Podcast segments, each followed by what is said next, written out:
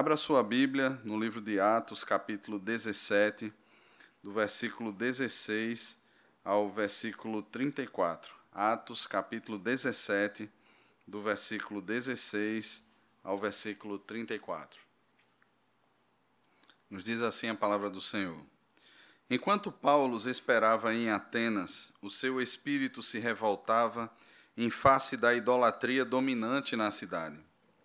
Por isso, dissertava na sinagoga entre os judeus e os gentios piedosos, também na praça todos os dias, entre os que se encontravam ali.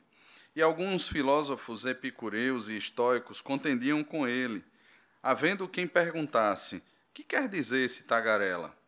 E outros: Parece pregador de estranhos deuses, pois pregava Jesus e a ressurreição.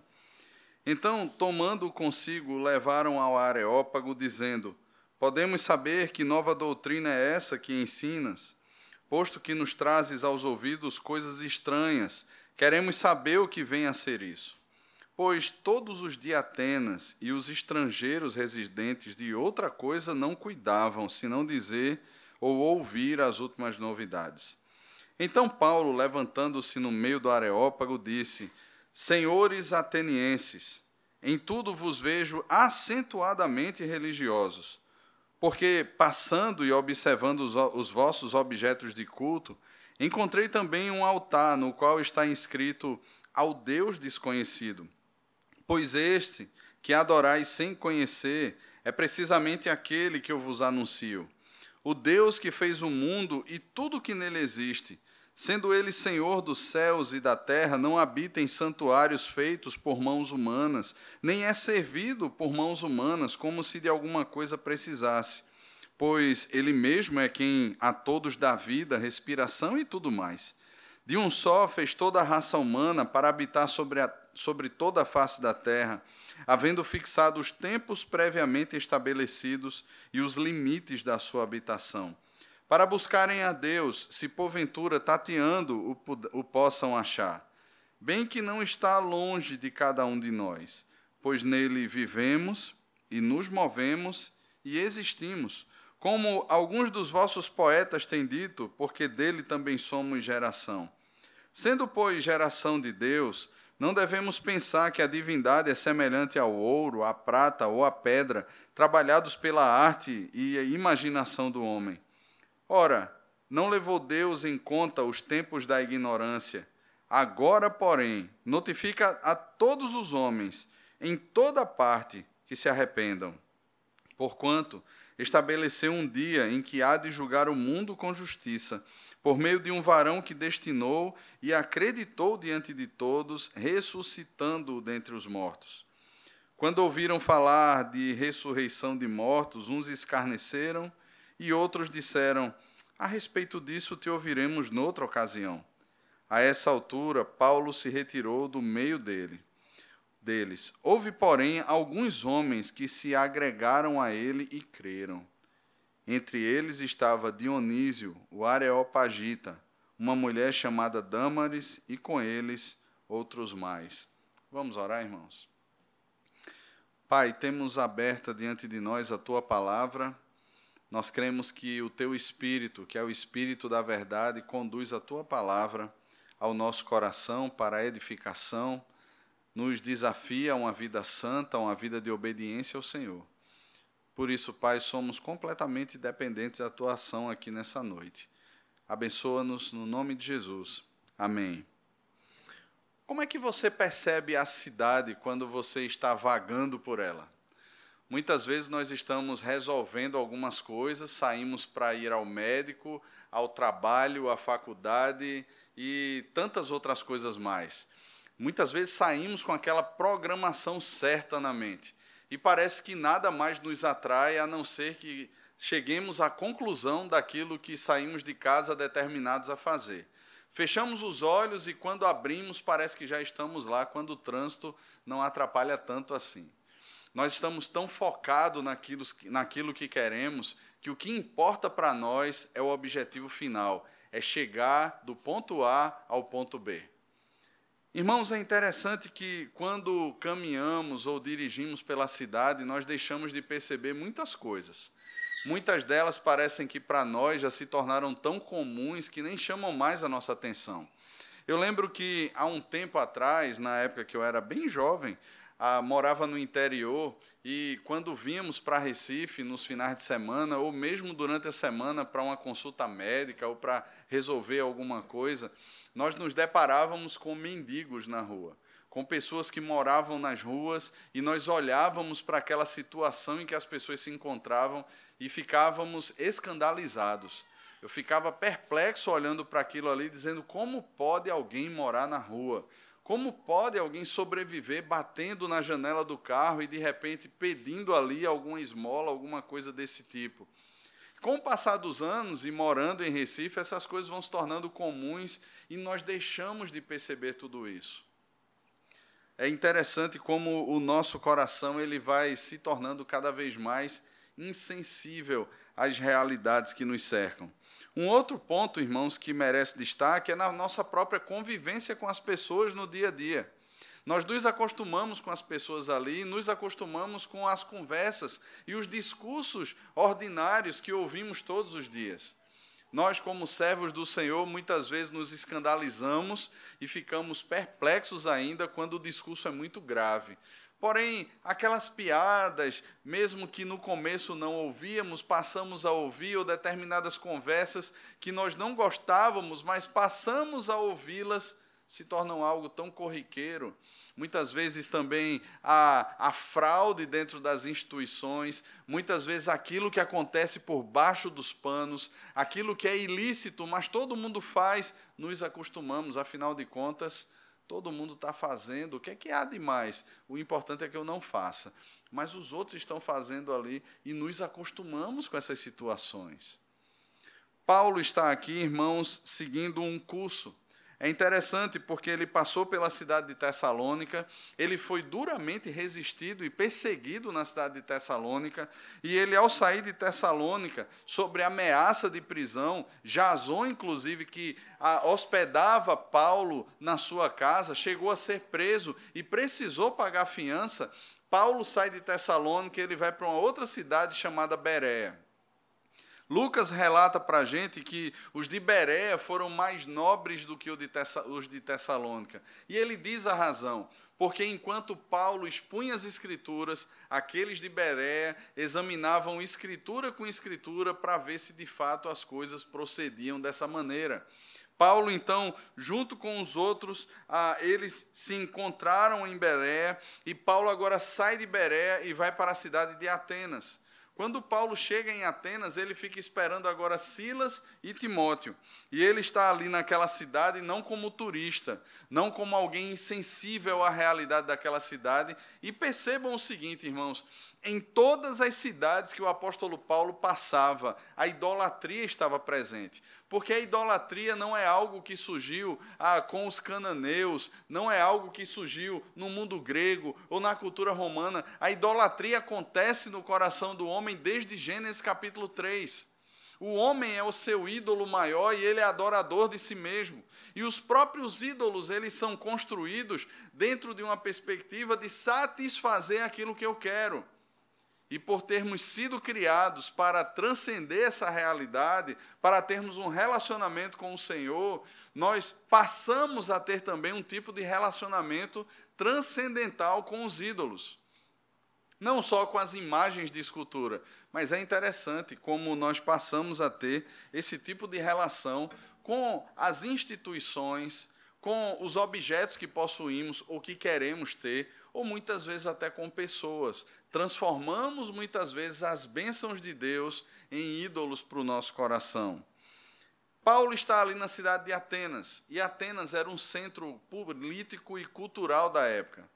Atenas possuía uma característica, irmãos, muito interessante, e ela foi uma das cidades mais importantes, inclusive até os nossos dias. Nós temos reflexo daquilo que foi formatado, pensado lá em Atenas, nós temos nos nossos dias. O próprio conceito de democracia nasce na cidade de Atenas. Ah, o, próximo, o próprio conceito de república, as questões políticas, elas nascem no mundo grego e Atenas era esse centro filosófico, cultural, onde de lá muita coisa saía e modulava a civilização, as civilizações, e modularam as civilizações.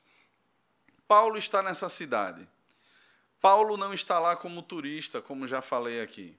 E Paulo ele anda pelas ruas a, a intenção de Lucas aqui é deixar claro para nós que Paulo não chegou lá em um dia Paulo já estava perplexo com tudo aquilo, mas é mostrar que Paulo estava caminhando. Essa espera em Atenas não foi algo da noite para o dia, mas ele estava andando pela cidade, ele estava vendo não só as estruturas, os prédios, as construções de Atenas, mas Paulo observava também as pessoas o tipo de liturgia que as pessoas adotavam na sua vida, como é que elas desenvolviam a sua manhã, quais eram as suas preferências, como eram os templos daquela cidade, os altares nas ruas, nas avenidas de Atenas. Paulo estava de olho em tudo isso, irmãos. E é interessante porque ele se revoltava em face à idolatria daquela cidade, que dominava aquela cidade. Lucas deixa claro para a gente que não era algo que era estanque, era algo ah, que estava ali parado num canto apenas, mas dominava toda a realidade de Atenas. Paulo ele está extremamente incomodado com isso. Paulo não está olhando para essas situações ou para esses altares, para todo esse contexto de idolatria, para o coração dos atenienses e dizendo assim: ah, tudo bem, é uma cultura plural, é uma cultura ah, multifacetada, são as escolhas das pessoas, ou então, rapaz, que tristeza, né? o mundo jaz no maligno, olha só como esses pobres coitados paganizados estão vivendo. Não, irmãos, Paulo olha para aquilo tudo e aquilo incomoda o coração de Paulo revolta o coração de Paulo. Ele não é indiferente, os seus sentimentos não são indiferentes a tudo que está acontecendo ali. Ele está revoltado com a situação, como aquela cidade está afundada na idolatria, como a idolatria domina aquela cidade. O que é que Paulo faz então? Aqui nós temos, irmãos, algo muito importante que precisamos notar. Paulo, quando percebe tudo isso, Paulo age. Mas Paulo não age de uma maneira precipitada, equivocada, passional, dizendo e olhando assim: miseráveis, vou clamar o fogo do céu sobre essa cidade.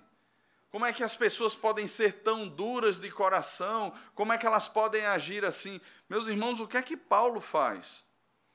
Os versículos 17 e 18 ah, nos mostram que ele então vai dissertar nas sinagogas entre os judeus e os gentios piedosos, também na praça todos os dias, entre os que se encontravam ali.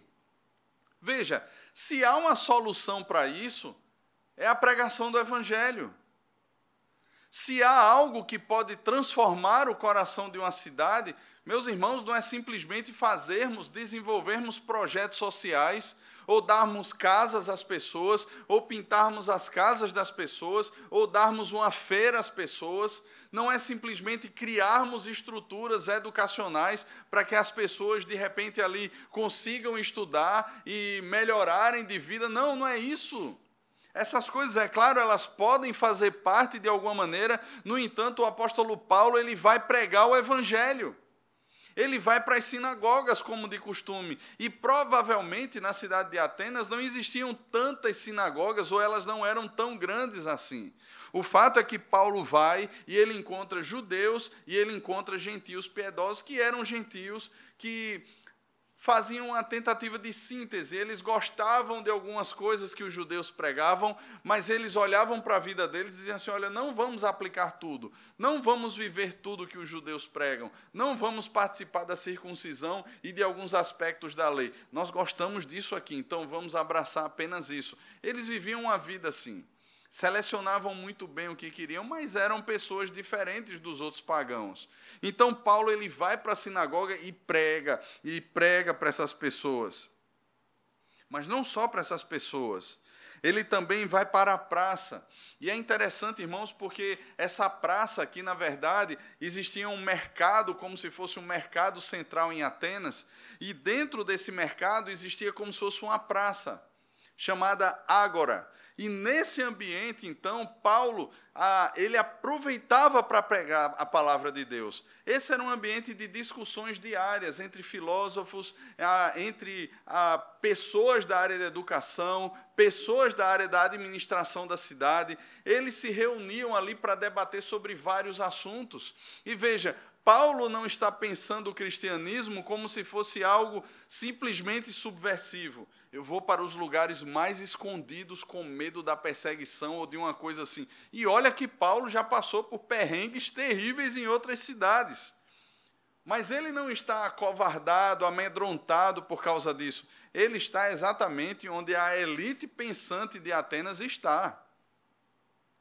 Ele vai lá para o meio onde as pessoas estão discutindo filosofia, educação, estão discutindo política, estão discutindo o seu planejamento ou os planejamentos para a cidade de uma forma geral. Ele vai para esse meio e ele prega.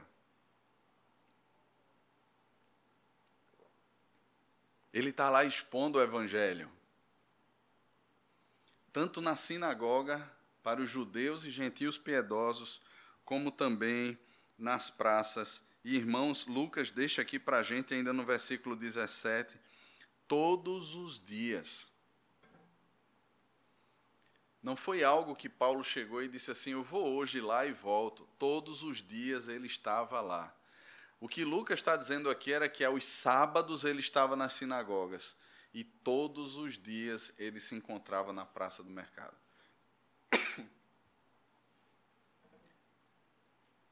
é assim que Paulo age. Paulo não está fazendo um protesto contra a situação da cidade.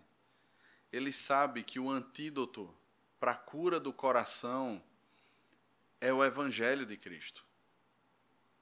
O antídoto para tratar a idolatria que dominava aquela cidade é o Evangelho de Cristo. O antídoto que promove a libertação dos apegos do coração a qualquer tentativa de justificação ou de redenção separados do Senhor Jesus é o próprio Evangelho do Senhor Jesus. E ele prega então todos os dias. Mas, quando Paulo pregava, alguns filósofos epicureus e estoicos estavam lá e eles começam a contender com Paulo. A palavra contender aqui é literalmente debater com Paulo. Veja, não era um ambiente completamente favorável que Paulo estava lá pregando e todo mundo ouvindo e dizendo assim: glória a Deus, que coisa linda. Nossa, eu não sabia o que era isso. Como eu estou confortável em ouvir todas essas coisas. Não, eles começam a debater com Paulo. E aqui, irmãos, eu vejo a importância de algo que é muito menosprezado pela igreja evangélica de uma maneira geral. A igreja evangélica, durante muito tempo, ela passou a se apoiar num sentimentalismo. As pessoas dizem assim: o que importa é que eu sinto a presença de Deus. O que importa é que eu sinto. Nossa, ah, eu estava vendo, eu falei para os irmãos, eu estava assistindo um dia desse com meu filho a um show a, vou usar a expressão secular, e tinha pessoas lá chorando, com mãos levantadas, numa música que falava de amor. Então, sentir necessariamente, você sente até o discurso de um político que muitas vezes é um mau caráter, mas que tem uma eloquência tremenda e faz você se emocionar e durante até uns minutos se convencer de que ele é uma pessoa boa de verdade. Meus irmãos, sentir por sentir, nós nos enganamos muitas vezes com os nossos sentimentos. E é claro, os sentimentos, as emoções, elas fazem parte da integralidade do nosso ser. No entanto, elas precisam ser verdadeiras. E para serem verdadeiras, elas precisam ser transformadas por meio da palavra de Deus, para que possam refletir de fato em emoções, em lágrimas, em sorrisos, o que é a palavra de Deus, entendendo todo o contexto, o que é que Deus está fazendo, o que é que a palavra dele fala sobre isso, para que elas sejam de fato emoções redimidas por meio da palavra e não simplesmente fruto de um coração que é enganoso.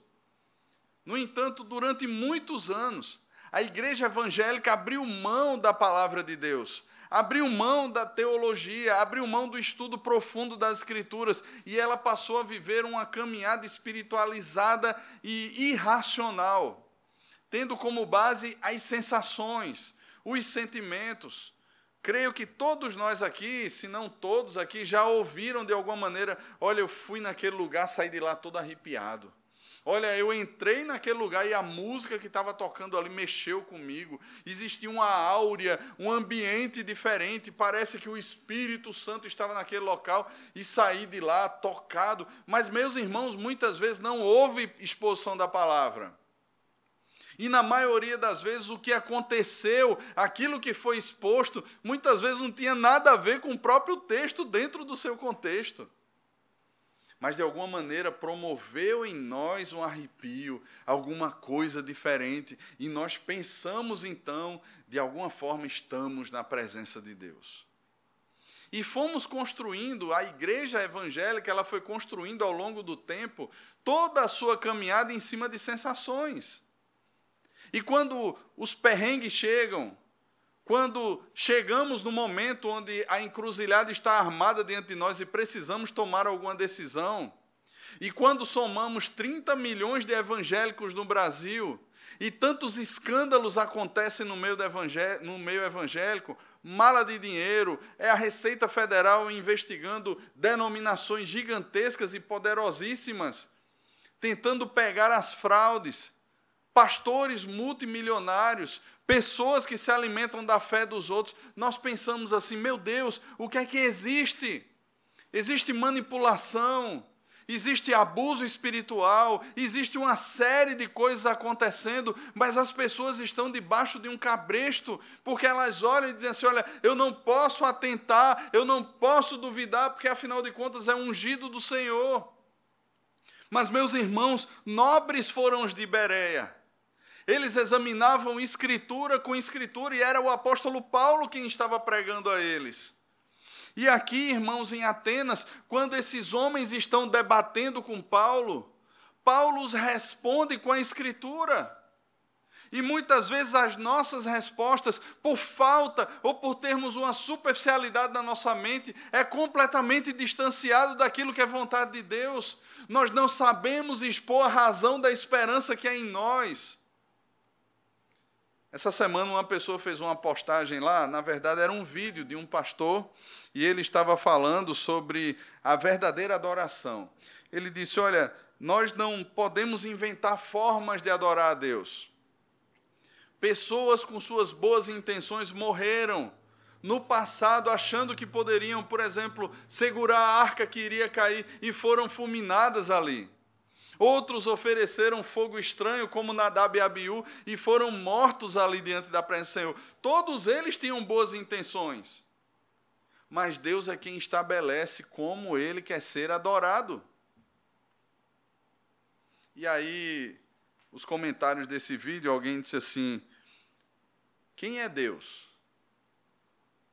E notadamente a pessoa ou era um crente assim, muito inteligente, querendo discutir com os próprios crentes para ver até onde eles iriam na sua argumentação, ou era um ateu querendo debater ali. E era interessante, irmãos, porque 90% das respostas que estavam ali eram assim: é, irmão, se você não se arrepender, você vai para o inferno. Mas o cara estava perguntando: quem é Deus? Isso é um ser que vocês dizem que existe e ele fez lá a sua argumentação, mas eu pergunto para vocês: quem é esse? Por que, é que vocês creem nele? E ninguém, absolutamente ninguém, respondeu a pergunta dele. Todos passaram a brigar com ele. Todos passaram a xingar ele. Mas ninguém respondeu a pergunta. Quem é Deus? Ninguém respondeu. Ninguém respondeu, irmãos, porque é que nós cremos. E eu fico pensando que isso não acontece apenas hoje em dia nas redes sociais, mas acontece na faculdade que você estuda, no seu ambiente de trabalho. As pessoas olham para mim e para você, e muitas vezes a nossa resposta será: ah, isso aí é só uma questão de fé. E é claro, irmãos, nós cremos exatamente porque Deus redirecionou a fé do nosso coração para que crescêssemos. E precisamos compreender que muitas pessoas estão mortas em seus delitos e pecados, e não será a nossa argumentação que fará com que elas creiam, mas nós precisamos, irmãos, conhecer a Escritura profundamente para que possamos dar a razão da esperança que é em nós. Manejar bem a palavra da verdade. Porque, irmãos, nós não somos seres irracionais e a fé não é irracional. A fé não nos tornou ignorantes, tapados, imbecilizados, idiotizados, não. A fé, ela possui razões, ela é racional. O nosso culto a Deus, a nossa entrega a Deus, ele é racional. Ele possui uma lógica, toda liturgia possui uma lógica. Não só aquilo que fazemos aqui no nosso culto, mas a liturgia do seu dia a dia. Você acorda, você escova o dente, os dentes, você toma um banho, você toma seu café, você sai para o trabalho ou para a faculdade, você cumpre uma liturgia. E se alguém pergunta a você por que você faz essas coisas, você sabe explicar. Você não vai dizer, ah, é simplesmente uma questão de fé é simplesmente isso ou aquilo. Não, eu faço isso por causa disso, por causa. Você sabe explicar, mas nós não sabemos explicar sobre a salvação, sobre quem é Deus, sobre a palavra de Deus. Os epicureus estavam lá debatendo com Paulo. Em síntese, a filosofia deles é comamos e bebamos porque amanhã morreremos, como o próprio apóstolo Paulo fala na primeira carta aos Coríntios, no capítulo 15. E é interessante porque eles criam na aniquilação do corpo e da alma. É por isso que para eles a vida deveria e a felicidade deveria ser buscada a todo custo enquanto se está vivo. Você conhece a filosofia dos epicureus presente nos nossos dias? Eu vejo todos os dias exposta. As pessoas estão vivendo, vivendo, porque todo mundo diz assim: a vida é curta, eu tenho que curtir a vida. E como é que nós respondemos aos epicureus dos nossos dias? Os estoicos eram fatalistas que diziam assim: oh, as coisas são como são. Elas acontecem assim e acontecem assado e ponto final. Mas irmãos, como é que nós como é que nós explicamos ou como é que nós debatemos com eles nos nossos dias? Existem tanto, tantos outros nos nossos dias. A nossa sociedade é praticamente nihilista nos nossos dias. E nós olhamos para tudo isso e respondemos como, irmãos? Nós vemos hoje as ideologias, nós vemos hoje como os homens são criados, nós vemos hoje como as mulheres são criadas, nós vemos hoje como a moda é desenvolvida. Como é que nós respondemos a tudo isso, irmãos? Como é que nós agimos diante de tudo isso? Paulo estava lá, ele não a, abriu mão de estar com esses homens. E esses homens eram de Atenas. Toda a filosofia deles, eles estavam em casa. Paulo não estava em casa. Mas sabe, irmãos, Paulo tem a verdade do Evangelho no seu coração. Paulo crê de fato. E Paulo não está lá simplesmente como um turista Paulo não está lá simplesmente como uma pessoa. É, bicho, é, tu crê assim, né? E tu não crê? Não, não crê bem assim, não, mas está tudo bem, cara, fica tranquilo. Não, Paulo está lá e está discussando com eles. Está conversando com eles. Está debatendo com eles.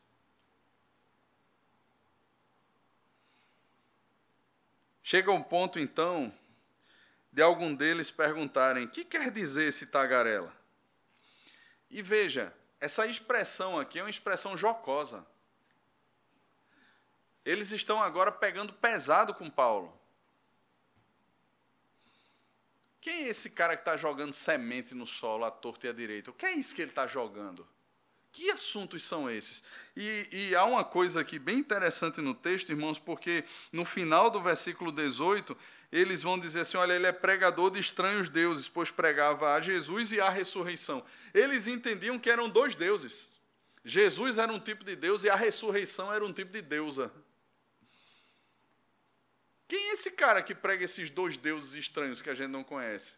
Será que esses dois deuses são casados, Jesus e a ressurreição? Quem são esses dois deuses? E aí então eles arrastam Paulo para o Areópago, para a colina de Ares, o deus da guerra.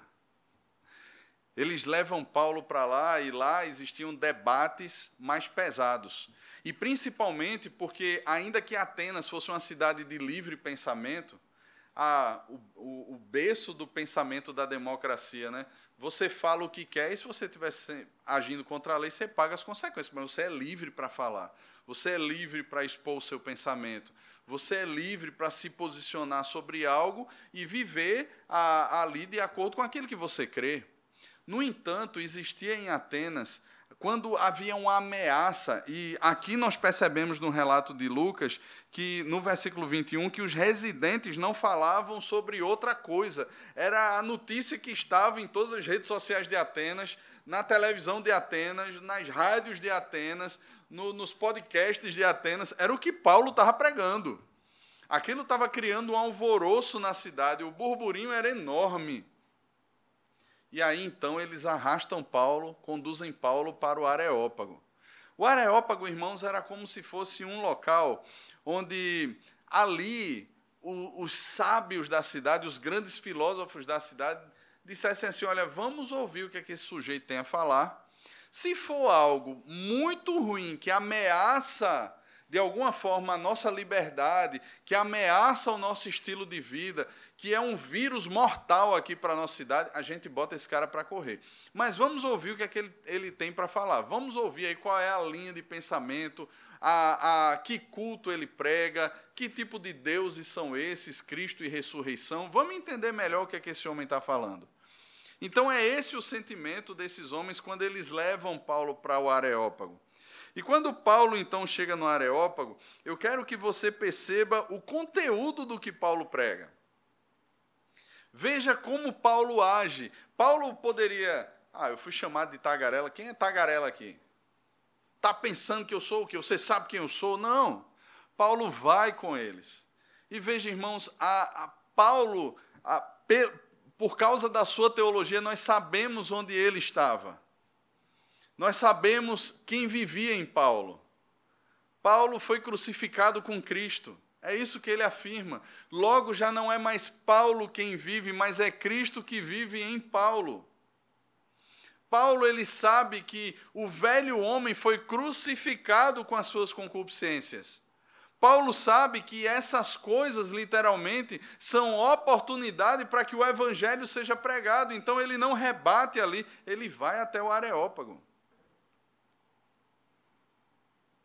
E a partir do versículo 22, nós temos aqui o conteúdo do que Paulo prega. Veja. Então Paulo, levantando-se no meio do Areópago, disse: Senhores atenienses. Veja o respeito de Paulo. Paulo não chega lá, cambada de pagão. Senhores atenienses. E veja bem, irmãos. Em tudo vos vejo acentuadamente religiosos porque passando e observando os objetos de vosso culto, encontrei também um altar no qual está inscrito ao Deus desconhecido. Pois esse que adorais sem conhecer é precisamente aquilo, aquele que eu vos anuncio. Pá. Note aqui, irmãos, como Paulo ele constrói uma ponte para a comunicação do evangelho. Veja, Paulo sabe que toda essa religiosidade acentuada que ele fala aqui é idolatria, é paganismo. Mas Paulo não está criando um muro para que o evangelho não consiga adentrar ali naquela cidade. Paulo ele vai estabelecer uma ponte. ele percebe uma ponte que foi deixada provavelmente pelo Senhor ali para que ele caminhasse por ela e pudesse pregar o evangelho ali. Os atenienses eles eram tão, tão temerosos aos deuses que existiam. Ah, dizem que existia mais templo pagão e mais ídolo nas ruas de Atenas do que gente na cidade. Mais altares em Atenas, mais ídolos do que gente na própria cidade. E aí eles tinham medo. Olha, de repente a gente esqueceu algum Deus aí, esse Deus vem aí e pune a gente. Vamos fazer o seguinte, vamos colocar um altar ao Deus desconhecido, porque se esse Deus que a gente não conhece resolver punir a gente porque não existe um altar para ele, a gente diz a ele assim, ó, é, a gente não conhecia, desculpe aí entidade, esse altar aqui é para você. Agora sim a gente pode colocar o nome dele. Foi mal, tá tudo tranquilo aí, paz. Então havia esse altar lá. Irmãos, Paulo está andando pela cidade. E veja a curiosidade dele, ele encontra esse bendito desse altar, ao Deus desconhecido. Talvez até mesmo esses filósofos aqui nem soubessem da existência desse altar, mas Paulo pega aquele ali, aquela pontezinha que está lá, e ele diz assim: Olha, encontrei também um altar no, no qual está escrito ao Deus desconhecido. É esse Deus que eu prego para vocês. Vocês não conhecem ele, é esse que eu prego, é o Deus desconhecido. Eu imagino então a perplexidade daqueles homens, daqueles senhores atenienses. Ali agora eles dizem assim: ah, finalmente alguém chegou para falar do Deus que a gente não conhecia. Vamos sentar e vamos ouvir esse homem. Eu fico imaginando a reação daqueles homens naquele momento. E aí Paulo, ele vai dividir a pregação dele em pelo menos três partes. Paulo era um bom presbiteriano. E ele divide ali o sermãozinho dele em três partes. A primeira parte vai do versículo 24 ao versículo 26, onde Paulo vai falar sobre criação.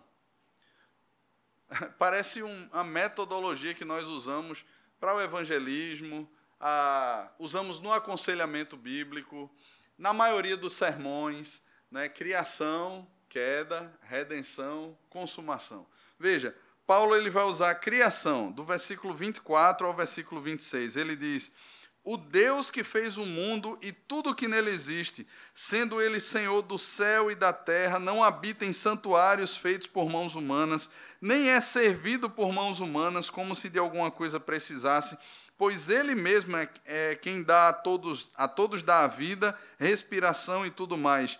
De um só fez toda a raça humana para habitar sobre a, toda a face da terra, havendo fixado os tempos previamente estabelecidos e os limites da sua habitação. Ele é o Criador de todas as coisas. Ele é o Criador dos céus e da terra. De Adão, ele fez toda a raça humana. Ele estabeleceu os tempos, os limites da habitação. Irmãos, Paulo está dizendo aqui: o Deus que eu anuncio para vocês é o Criador de tudo. Veja, ele está colocando o Senhor Deus acima de todos os deuses. Porque todas as histórias dos deuses de Atenas, todos eles surgiram em algum momento da história. Todos eles foram criados. Paulo está falando aqui da eternidade de Deus. Deus sempre existiu. E mais, todos os deuses de Atenas possuíam os seus templos. A própria cidade de Atena era dedicada a deusa Atena.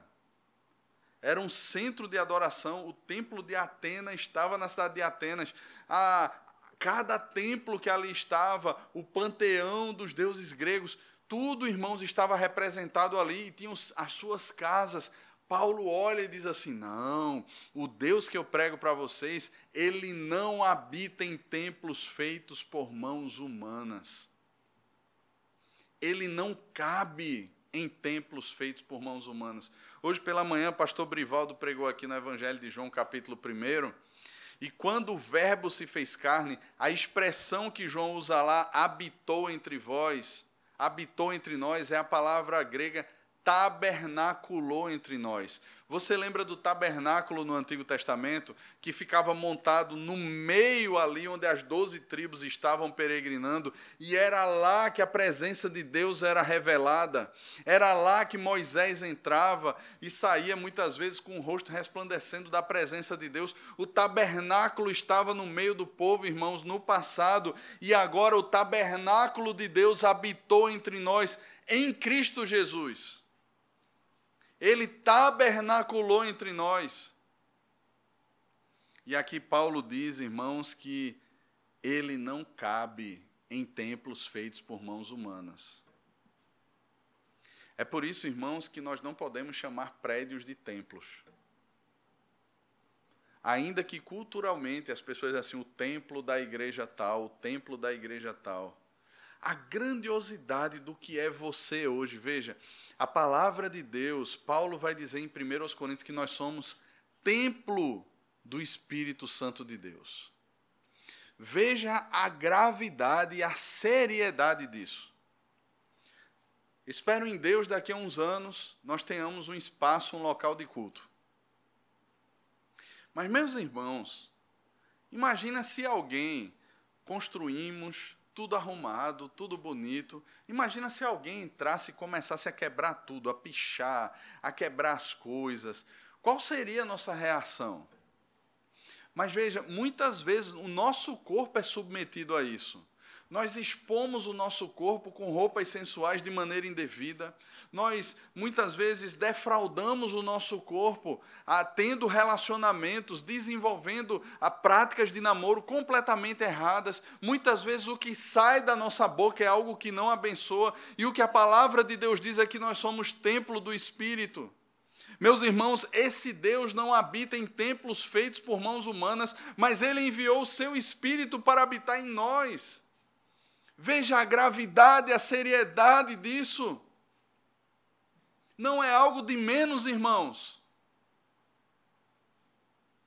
Naquela cultura, cada Deus possuía a sua casa. Mas o que Paulo diz aqui é que ele não é servido também, ele não habita não em santuários feitos por mãos de, de homens, nem é servido por mãos humanas como se de alguma coisa precisasse, e essa é outra afirmação muito preciosa.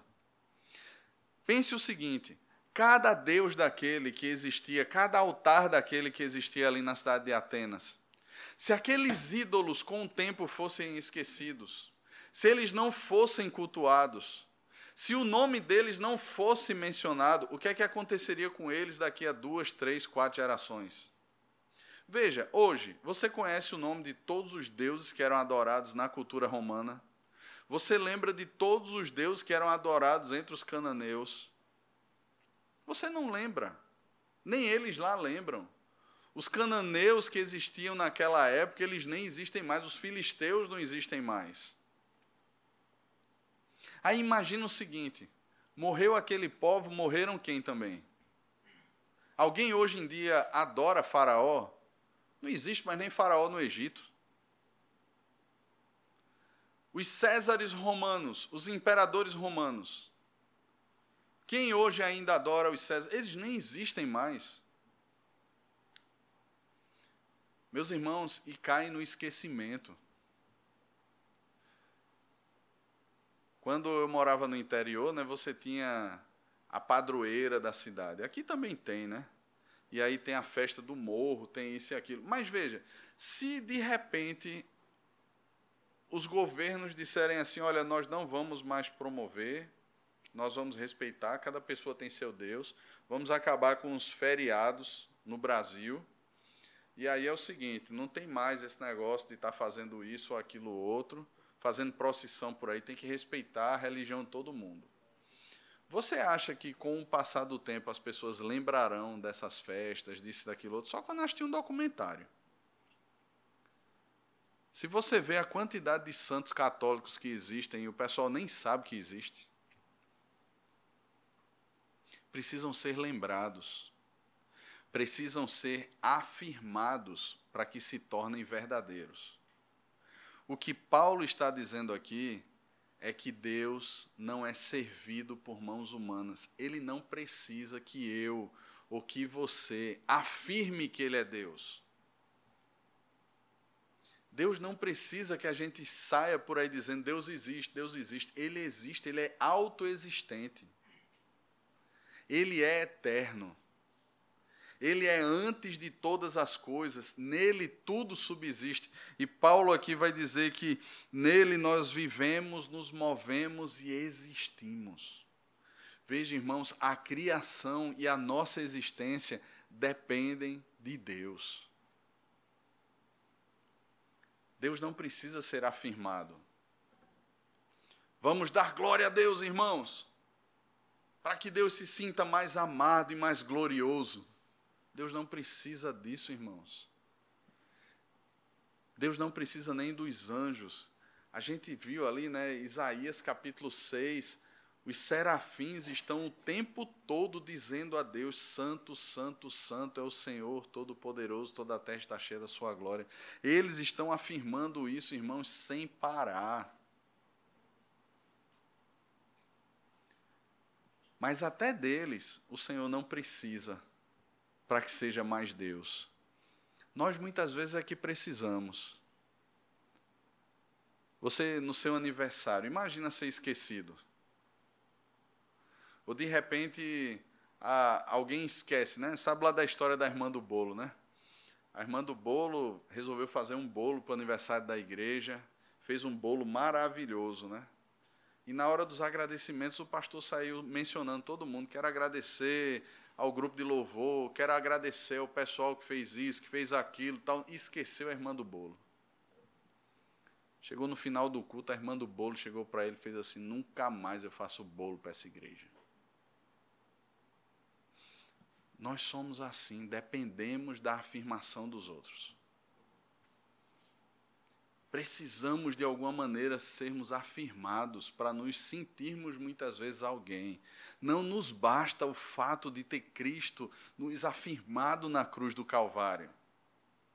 A maioria dos namoros começa por uma necessidade de afirmação. Porque muitas vezes não tem perspectiva de casamento nenhuma. E vive uma vida de defraudação. Muitas vezes nós queremos ah, títulos, promoções. A pessoa faz um curso e diz assim: qual é o título que você vai ter depois do curso? Não, eu estou fazendo só por conhecimento. Como assim? Você não vai ter título nenhum? Talvez um, um MS, né? Ou um DOC. O que é que você quer? Muitas vezes, irmãos, esses nossos movimentos, eles são a necessidade de afirmação. Não estou dizendo que curso seja ruim, não. A gente tem que estudar mesmo, tem que se capacitar, tem que fazer. Mas muitas vezes, irmãos, é o nosso coração que quer algo mais. A gente precisa expor a alguém, não, eu agora sou doutor. Eu agora sou mestre. Eu sou pós-doc, quase a quarta pessoa da Trindade. Para que as pessoas olhem e digam: Nossa, ó, oh, Oh! Deus não precisa disso. Ele simplesmente é o que é. Quando Moisés pergunta ao Senhor: Senhor, quando o Faraó perguntar quem te enviou, o que é que eu digo a ele? Deus simplesmente disse: Eu sou o que sou. Diga apenas isso. Eu sou, me enviou.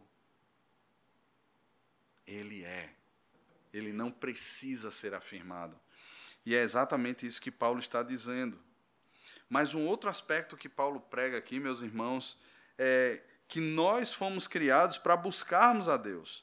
Veja o versículo 27 e o versículo 28.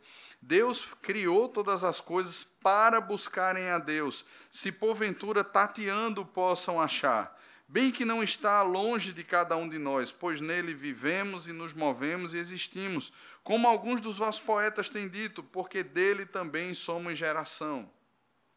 E aqui Paulo fala, irmãos, que o ser humano ele foi criado para buscar a Deus. Qual o problema da idolatria? É um desvio da fé do coração. Nós fomos criados para a glória de Deus. A primeira pergunta do nosso breve catecismo que lemos aqui alguns domingos atrás. Qual é a finalidade principal e suprema do homem? É glorificar a Deus, desfrutar da Sua presença para todos sempre. Nós fomos criados para isso, irmãos. E o desvio do pecado é exatamente fazer-nos pensar que nós podemos desenvolver a partir de nós mecanismos de felicidade, de satisfação fora de Deus.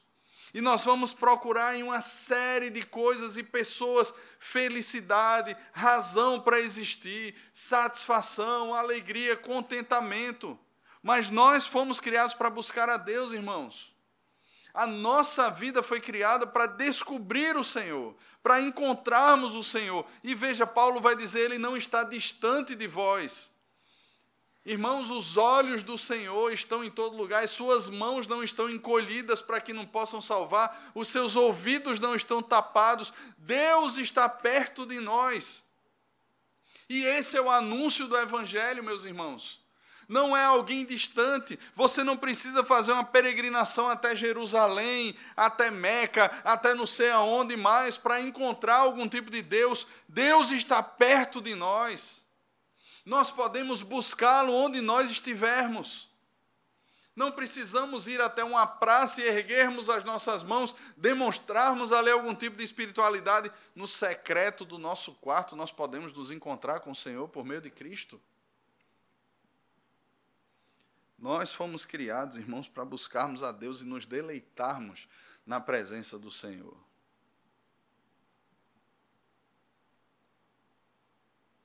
Mas um outro aspecto que o apóstolo Paulo fala aqui. Do versículo 29 ao versículo 31, ele deixa claro que nós, aqueles homens de Atenas, assim como nós, erraram o alvo. Erramos o alvo. Veja o que ele diz: sendo, pois, geração de Deus, não devemos pensar que a divindade é semelhante ao ouro, à prata ou à pedra, trabalhados pela arte e imaginação do homem. Ora, não levou Deus em conta os tempos da ignorância, agora, porém, notifica aos homens que todos, em toda parte, se arrependam.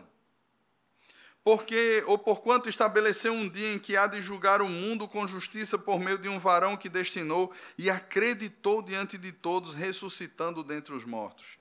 Veja, irmãos, ele fala que todos eles estavam com o alvo errado e estavam atirando para o lado errado, estavam se movendo para o lado errado. Pensando que de alguma maneira Deus poderia ser desenvolvido pela arte, pela imaginação do homem. Você lembra lá quando Moisés está recebendo as tábuas da aliança? E o povo lá embaixo está dizendo assim: olha, Moisés morreu, está demorando demais. Vamos, Arão, vem cá, você que é o sacerdote, vamos fazer para a gente aqui a representação daquilo que cremos ser o nosso Deus. Um bezerro feroz, valente, vamos fazê-lo de ouro. E eles fazem.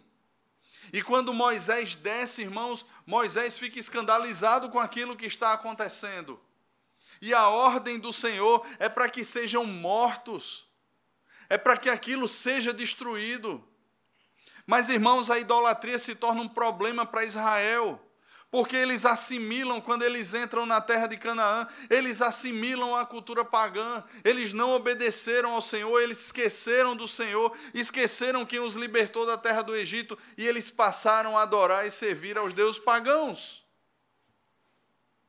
E quantas e quantas vezes o Senhor disciplinou o seu povo dentro daquele ciclo de juízes? Nós temos estudado aqui pela manhã quantas e quantas vezes, até mesmo quando o povo não clamou, na época de Sansão, Deus levantou um juiz mesmo assim. O povo não estava clamando, não estava se arrependendo, nem percebia mais a opressão dos filisteus sobre ele, estavam acomodados, mas Deus levantou Sansão mesmo assim.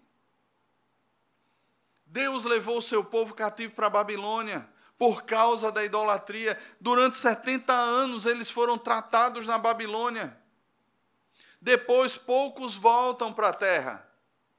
E eles reconstroem ali o templo, vão reconstruindo a sua vida. Mas, meus irmãos, a idolatria está presente de alguma maneira também no nosso coração. Nós passamos a idolatrar coisas, pessoas, posições, nós olhamos para tudo isso e buscamos prazer, satisfação nessas coisas. Despreendemos o melhor do nosso tempo, das nossas forças, atrás dessas coisas, buscando essas coisas e deixamos de buscar ao Senhor. Mas o que Paulo diz aqui é que Deus não levou em conta os tempos da ignorância, mas agora chama aqueles homens ao arrependimento. Olha, esse Deus desconhecido, esse Deus que eu estou expondo para vocês, olha, esqueçam virem a página de tudo que vocês têm vivido até agora. Ele enviou alguém que morreu e que ressuscitou para pagar os pecados de vocês, e ele agora chama a vocês ao arrependimento e a uma nova vida. Ele prega o evangelho, irmãos. Ele expõe o Evangelho com clareza. Ele não mede esforços nem palavras para isso, ele prega o Evangelho. E qual é a reação? O que é que acontece? Do versículo 32 ao versículo 34, nós temos o que acontece. Ah, o que acontece. Quando ouviram falar de ressurreição de mortos, uns escarneceram e outros disseram, com desdém, né? A respeito disso te ouviremos noutra ocasião. A gente não está interessado nessa coisa, não. A essa altura, Paulo se retirou do meio deles. Eles viram que não havia uma ameaça para a cidade. Paulo, então, uns com desdém, outros se escandalizaram, zombaram daquilo. Paulo se retirou do meio dele, porém deles. Porém, o versículo 34 diz: Houve, porém, alguns homens que se agregaram e ele, a, a ele e creram. E creram. Entre eles estava Dionísio, o Areopagita, uma mulher chamada Dâmaris e com eles outros mais. Veja que coisa maravilhosa. Imagine você chegando na Universidade Federal de Pernambuco, lá no CAC. Aí você começa a pregar. Eu sei que parece ser impossível. Aí você começa a pregar naquele lugar. Os caras estão debatendo com você. Lhe chamaram de tagarela. Aí você vai lá agora expor a razão da esperança que há em você. Quando você termina de pregar, tem lá umas mil pessoas ouvindo você, tem gente rindo da sua cara. Tem gente lá zombando de você enquanto você fala, você está lá falando. Quando você termina de falar, a maioria das pessoas zombam, riem da sua cara. Um outro percentual diz assim: ó, oh, só em consideração, porque você estuda aqui também. Outro dia a gente escuta você falar disso. Hoje mais não. Não tem mais ouvidos para ouvir isso. Aí de repente você diz assim, tá certo, você sai dali. Aí de repente algumas pessoas tocam em você e dizem assim, ó, oh, nós cremos. Nós cremos. E como era costume de Paulo, meus irmãos, ainda que Lucas não tenha narrado aqui, depois disso a gente vai ter o capítulo 18, Paulo já chegando na cidade de Corinto. Como era costume dele, provavelmente durante um bom tempo ele sentou com aquelas pessoas, discipulou aquelas pessoas, expôs o evangelho todos os dias para elas. Deve ter formado liderança naquela cidade e uma igreja ficou plantada naquela cidade. Meus irmãos, nós somos chamados a jogar as redes. Esse é o nosso papel. Onde nós estivermos, nós somos chamados ao incômodo, a olharmos, não só como quem confere a sua boiada, mas olharmos e percebermos que cada pessoa nessa cidade é a imagem e semelhança de Deus. E que estão afundadas na idolatria dominante dessa cidade estão entregues ao próprio coração, estão vivendo segundo dá na telha, segundo as suas próprias vontades, estão escravizadas muitas vezes pelas drogas, muitas vezes pela pornografia, pensam que estão curtindo a vida e chegam muitas vezes na segunda-feira nos bancos das faculdades e dizem assim: Você não sabe o que eu fiz, eu curti, fiz isso, fiz aquilo, mas são escravas daquilo, não conseguem, precisam disso para de alguma maneira se sentirem vivas. E nós sabemos o que é a verdadeira liberdade. E nós sabemos o que é a verdadeira alegria, irmãos, não porque merecemos, não porque buscamos, mas porque fomos buscados dentre aqueles muitos que zombavam. Talvez até durante um tempo zombamos também. Maldicemos e dissemos até assim: Senhor, sobre isso eu te ouvirei em outro tempo. Mas Deus nos resgatou de um império de trevas. Eu lembro quando eu tinha 17 anos de idade. Tinha um amigo meu que morava no prédio que todos os meus amigos zombavam dele, porque ele era crente. Na época eu não era crente, todos zombavam dele. Ninguém queria ser amigo dele porque ele era crente. E crente parece ser um bicho meio estranho, né? Meio esquisitão. Vai para a igreja de domingo, dia de sábado de noite tinha reunião da mocidade, todo mundo ia para a praça fazer alguma coisa, ia para alguma balada tal, e ele ia para onde? Reunião da mocidade na igreja.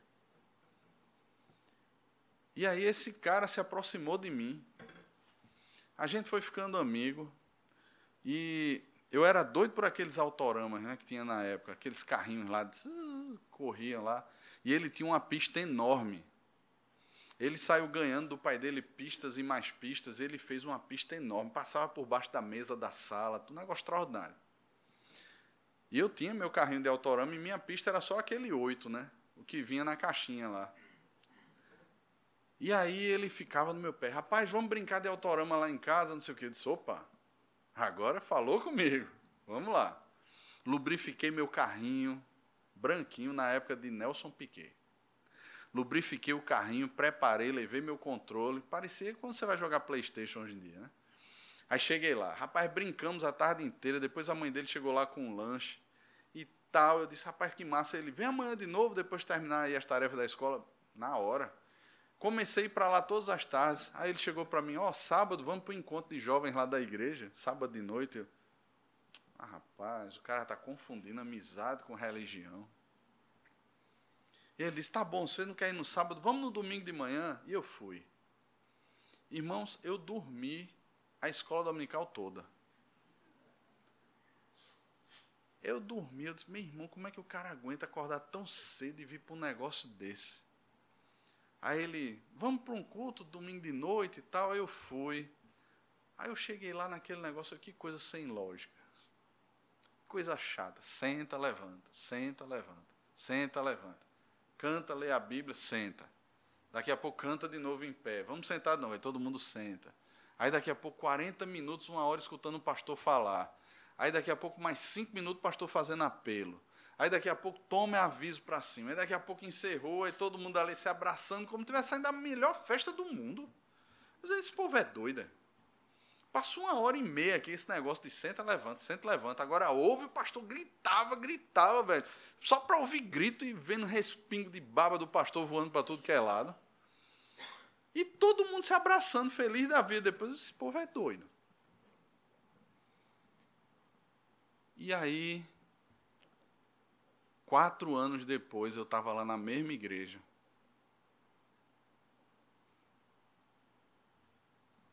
Vendo tudo aquilo diferente agora. Quatro anos depois, irmãos, eu estava naquela mesma igreja. E tudo para mim fazia sentido agora. E depois de muitos anos, Estava como pastor de uma igreja aqui em Recife. Esse irmão entra lá com a esposa e com os filhos. Diz, cara, quantos anos eu não te vi. Dei um abraço nele. Ele disse, rapaz, quando eu soube que você era pastor aqui, eu disse, eu tenho que ir lá. Aquele cara que não queria saber de Cristo hoje é pastor. Isso é impressionante, irmãos. Nós não sabemos onde a semente vai cair, nem quando ela vai germinar. Mas nós somos chamados a jogar a semente sobre a terra. Nós somos chamados a lançar a semente sobre a terra. Que Deus nos dê a graça, irmãos, de semearmos a tempo e fora de tempo. Semearmos o bom evangelho, sabendo que o Senhor trará os seus. O Senhor libertará os seus da idolatria dominante. E quem sabe um dia, pessoas completamente improváveis, que talvez você dissesse assim, fulano de tal, jamais, sejam exatamente elas que estejam sentadas ao seu lado, louvando ao Senhor e ouvindo a palavra de Deus.